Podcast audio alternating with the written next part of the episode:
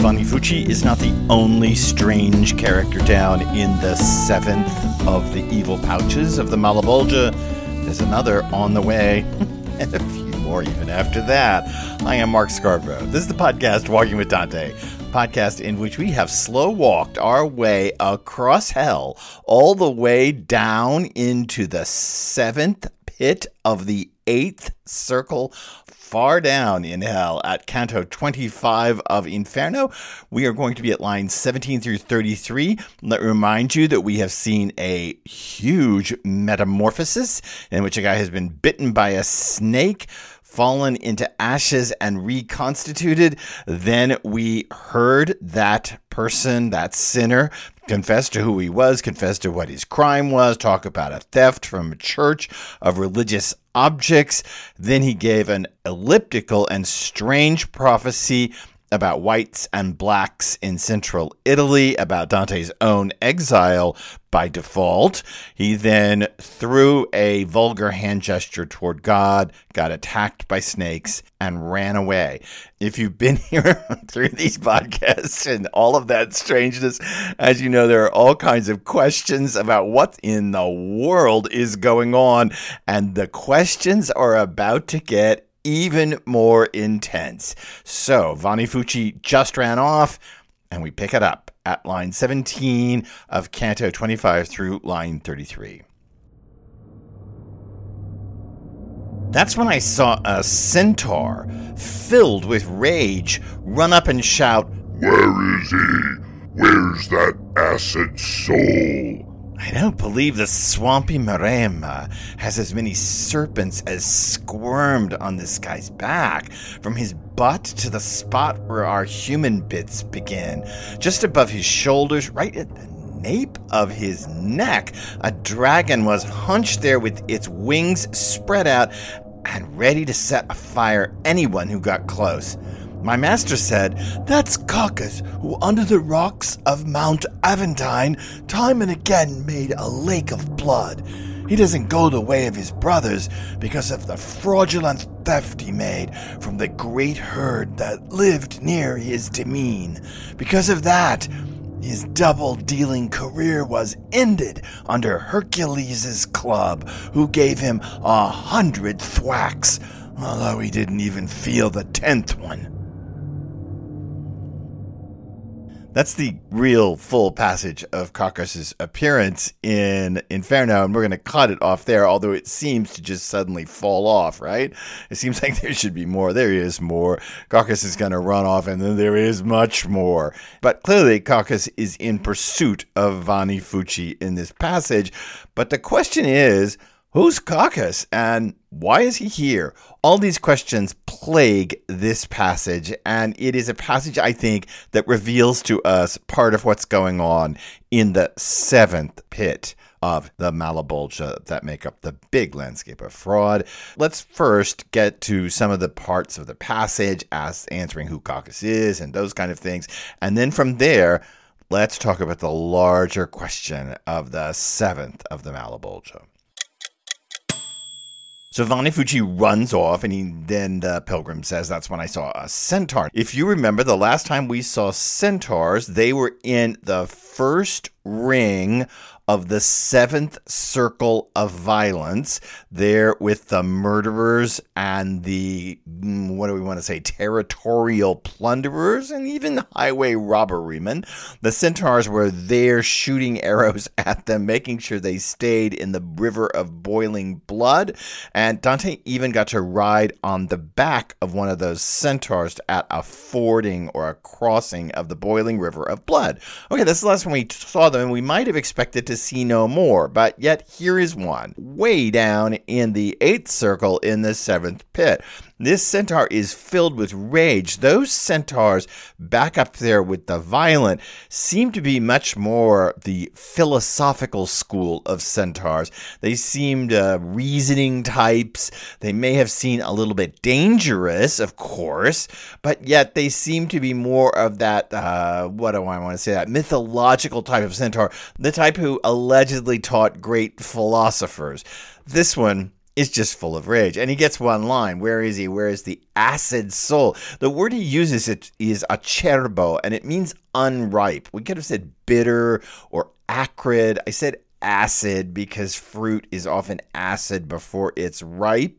It's interesting that this word gets used here because it's going to get later used of Satan. Acerbo, unripe, bitter, acrid, acidic. Is Dante consciously linking those two places where the word is used? I'm not sure, but it seems to be a word that Dante wants to use, even if he isn't remembering that he used it here when he later uses it for Satan. It seems to be a word that Dante wants to use for a particularly bad sort of fellow. The passage goes on. I don't believe the swampy Maremma, and we've heard about the Maremma before. It's that swampy coastal region where rivers drain out. We heard about it right before we got to the suicide, so another tie to the seventh circle and the violent. Right before we got there, we kind of heard about this kind of bleak deadscape, you know, where trees die in the marshes, and the harpies were sitting up in the trees. That's the last time we've heard about the Maremma in Inferno, and here it comes up again, except this time the emphasis is on the serpents. Lots of commentators, especially early commentators, who want to talk about exactly how many serpents are in the Maremma. Sure, great. It's a place with a lot of water snakes running around. They're squirming all over this centaur's back, and it says that they go from his butt to the spot where our human bits begin. Remember, a centaur is half horse, half human. Robert Durling would remind us that so much of the eighth circle of hell is about the digestive processes and the lower bowel. And so Robert Durling right here would remind us that Dante is signaling us again. We're talking about the lower bowel because that's about where the human part joins on to the horse. And there are certainly enough lower bowel functions going on in the eighth circle of fraud. But that's not all this guy he has. Just above his shoulders, right at the nape of his neck, there's a dragon hunched there, and the dragon seems ready to set fire to anything that gets close. You'll just note that that dragon is positioned in exactly the same spot where Vanni Fucci got his serpent bite. Remember, the serpent leaps out kind of from behind and bites Vanni Fucci where it says the neck joins to the shoulders, right there in that hollow. This is the same essential place, so it's a tie sort of to Vanni Fucci and this character, and a tie because this character is a thief. So let's talk about who this centaur is. Virgil steps up to the plate to do the explanation, and we should just say that we haven't heard from Virgil in a while. We haven't heard from Virgil since Canto 24, lines 46 through 57, when he gave Dante the Pilgrim that tongue lashing for sitting down and catching his breath after the long climb out of the sixth pit. We have seen Virgil. Dante has addressed things to Virgil. He told Virgil to ask questions of Vanni Fucci to keep him around to find out more about him. We read that Virgil did ask said questions, but we haven't actually heard Virgil's voice since way back in Canto 24. This is not the longest silence of Virgil by a long shot in comedy, but it is still interesting that Virgil has been rather quiet, to say the least, ever since that tongue lashing. Virgil steps up in his old spirit of guide. That's Cacus, who under the rocks of Mount Aventine, that's one of the hills of Rome, time and again made a lake of blood. He doesn't go the way of his brothers, those other centaurs, clearly in the circle of the violent, because of the fraudulent theft he made from the great herd that lived near his demesne. We want to talk about what that theft is in a moment, but again, these are the thieves in the seventh pit of fraud, and another tie between Cacus and Vanni Fucci, not only right there about the nape of the neck problem, but thieves. They're both thieves. They're both in this pit together. It seems like Cacus is a tormentor of the thieves along with the snakes and the dragons that are down in this pit, and other reptiles too, as we'll see. It seems like he's part of the tormenting strategy of this pit, but yet he himself is a thief. We'll talk about that in a minute. And because of that, the text goes on, his double-dealing career was ended under Hercules' club, not so much, who gave him 100 thwacks, not so much, although he didn't feel the 10th one. In other words, Hercules beat him so much that he was dead by the 10th blow, but Hercules kept beating him. And then, just to tell you what's ahead, Cacus runs off after Vanni Fucci. We didn't get to that yet. We'll get to that in the next episode of this podcast. So let's talk about who this figure is. Dante is making a direct reference to Virgil's Aeneid, and it is so interesting that he does this because this is not the Cacus really from the Aeneid. In Book 8 of the Aeneid, at line 194, Cacus is described as half-human, semi-homo, in the Latin. So half-human, and a centaur is half-human, but he's also described as semiferus at line 267, half-beast. And he's described as a giant in the Aeneid. I don't know that this centaur is a giant. He's the son of Vulcan in the Aeneid. And we learn in the Aeneid that he is capable of breathing fire. Well, this guy's not capable of breathing fire. Instead, he's got a dragon on his back that does the fire breathing for him. Virgil seems to indicate that he is delighted in killing and even eating humans. His cave is decorated with the faces of the humans he has killed. This kind of door wreath on his cave. Lovely. His door wreath on his cave. The story is, in the Aeneid, that Cacus steals 4 heifers and 4 bulls from Hercules' herd. These are cattle that Hercules got after Hercules killed Geryon. Geryon? Haven't we seen Geryon before? Well, maybe in the Aeneid, but certainly in the Inferno. Geryon is the beast of fraud who carries Dante and Virgil down the rock slope into the pits of the fraudulent, the 8th circle. We saw Geryon already. He's the beast of fraud. There's kind of an implicit reference to Geryon here because that's the theft. It's Geryon's cattle that Hercules took after killing Geryon, and Cacus grabbed 8 of them, 4 heifers and 4 bulls. And what Cacus does in Virgil is that he seems to drag the cows backwards up to his cave inside the mountain. He drives them backwards so that their hoof prints will appear to be heading away from where they are. In the Aeneid, the lowing heifers and bulls give them away up in the cave. There's a bloody battle in which Hercules essentially rips the top off the mountain.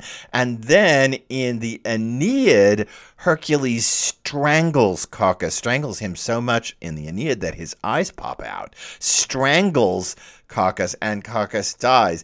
So Virgil himself, who wrote one of the big classical reference stories of Cacus, here tells changed story. It's not 100% different, but it is changed. Cacus has become a centaur.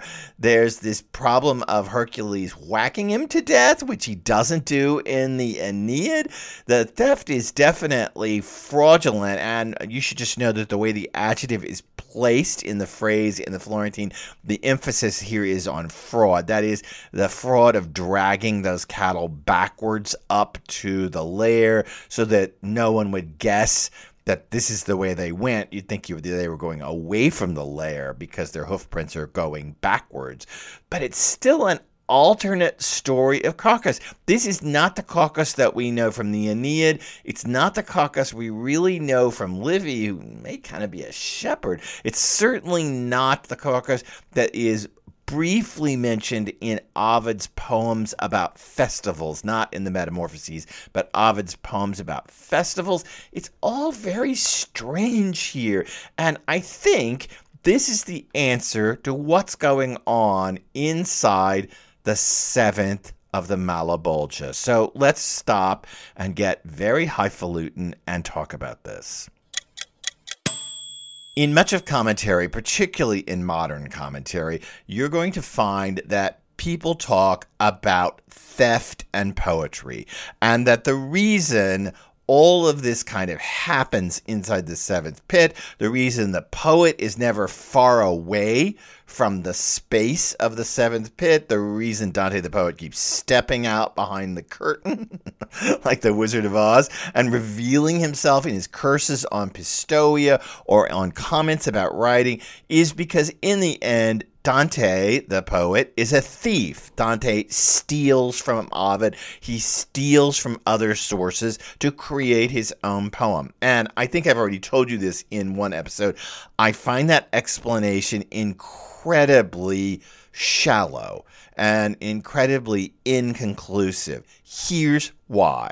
In the Middle Ages, all poetry is theft. In Dante's day, the necessary authority of writing is precedent. So all poetry is theft. Go to your Chaucer. Sure. Go to your Chaucer. Go to your Piers Plowman. Go to Brunetto Latini's writing. Go to any number of writers that we could name. Go to the great romances of Chrétien de Troyes. All writing is based on previous writing and precedent.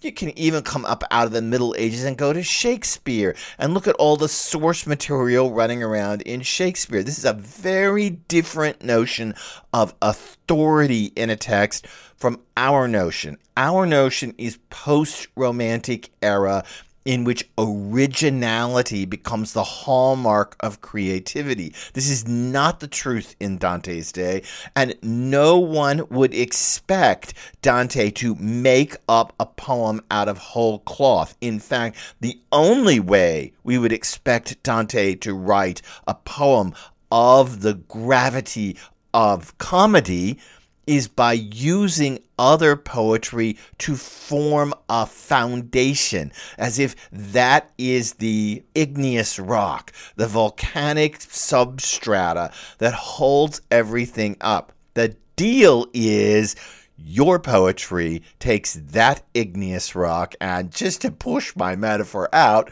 turns it into metamorphic rock. What do I mean by that? Poetry is the combination of theft and metamorphosis. That's what Dante practices. He takes Virgil's notion of the afterlife. He takes Virgil's Aeneid. He takes Ovid. He takes all of these great poets, Statius, Livy, Lucan. He takes their work. He may quote from it, but he is fully metamorphosizing it in front of us. And so we have the full irony that Virgil, who probably tells the tale that Dante knows most about Cacus, here in comedy explains Cacus in a completely different way. Why? Because the poet, I believe, is yelling at us that his poetry is, to use my big word, metamorphic. It is changed thievery. It is taking something from another poet, adding the originality to the metamorphoses and recreating it. This is why I feel like the constant din of the cry of Dante as poetic thief is actually shallow. Dante's not necessarily a thief any more than Chaucer's a thief. Instead, poetry is based on what comes before it, and the poet's job is the metamorphosis of that material into the current form. This may help us understand what's going on in this pit. Dante is foregrounding the very notion of the poetic act. And where do we see that? Here, with Cacus, in which he takes a figure out of the Aeneid, he morphs that figure into a tormentor of the thieves in the Malebolge, and he puts that explanation back in the classical poet Virgil's mouth. In other words, it's metaphoric space. That's what poetry is metaphoric space. It is metamorphic and metaphoric space. Think about Emily Dickinson. Hope is the thing with feathers. What is that? That is taking an abstraction, hope, and it's turning it into a metaphor through the metamorphics of poetry and creating hope as this kind of songbird, this little bitty songbird that perches in the soul and sings its little song, but then flies away, if you know the Dickinson poem, that is transitory and flies off. That's the nature of poetry itself, is metamorphosis for Dante. And you know what? It's the nature of poetry even now for many poets. It's the nature of finding source material, reworking it, reworking form, sonnet form, reworking subject matter, love. It is recasting what has been into what is now. That the novel has been around long enough as a form that artistic novelists are intent on finding their own forebearers, let's say James, the forebearer of Wharton, and Wharton is intent on morphing James into her own necessity, her own craft, her own way of writing. Yes, does she learn a lot from Henry James? Of course.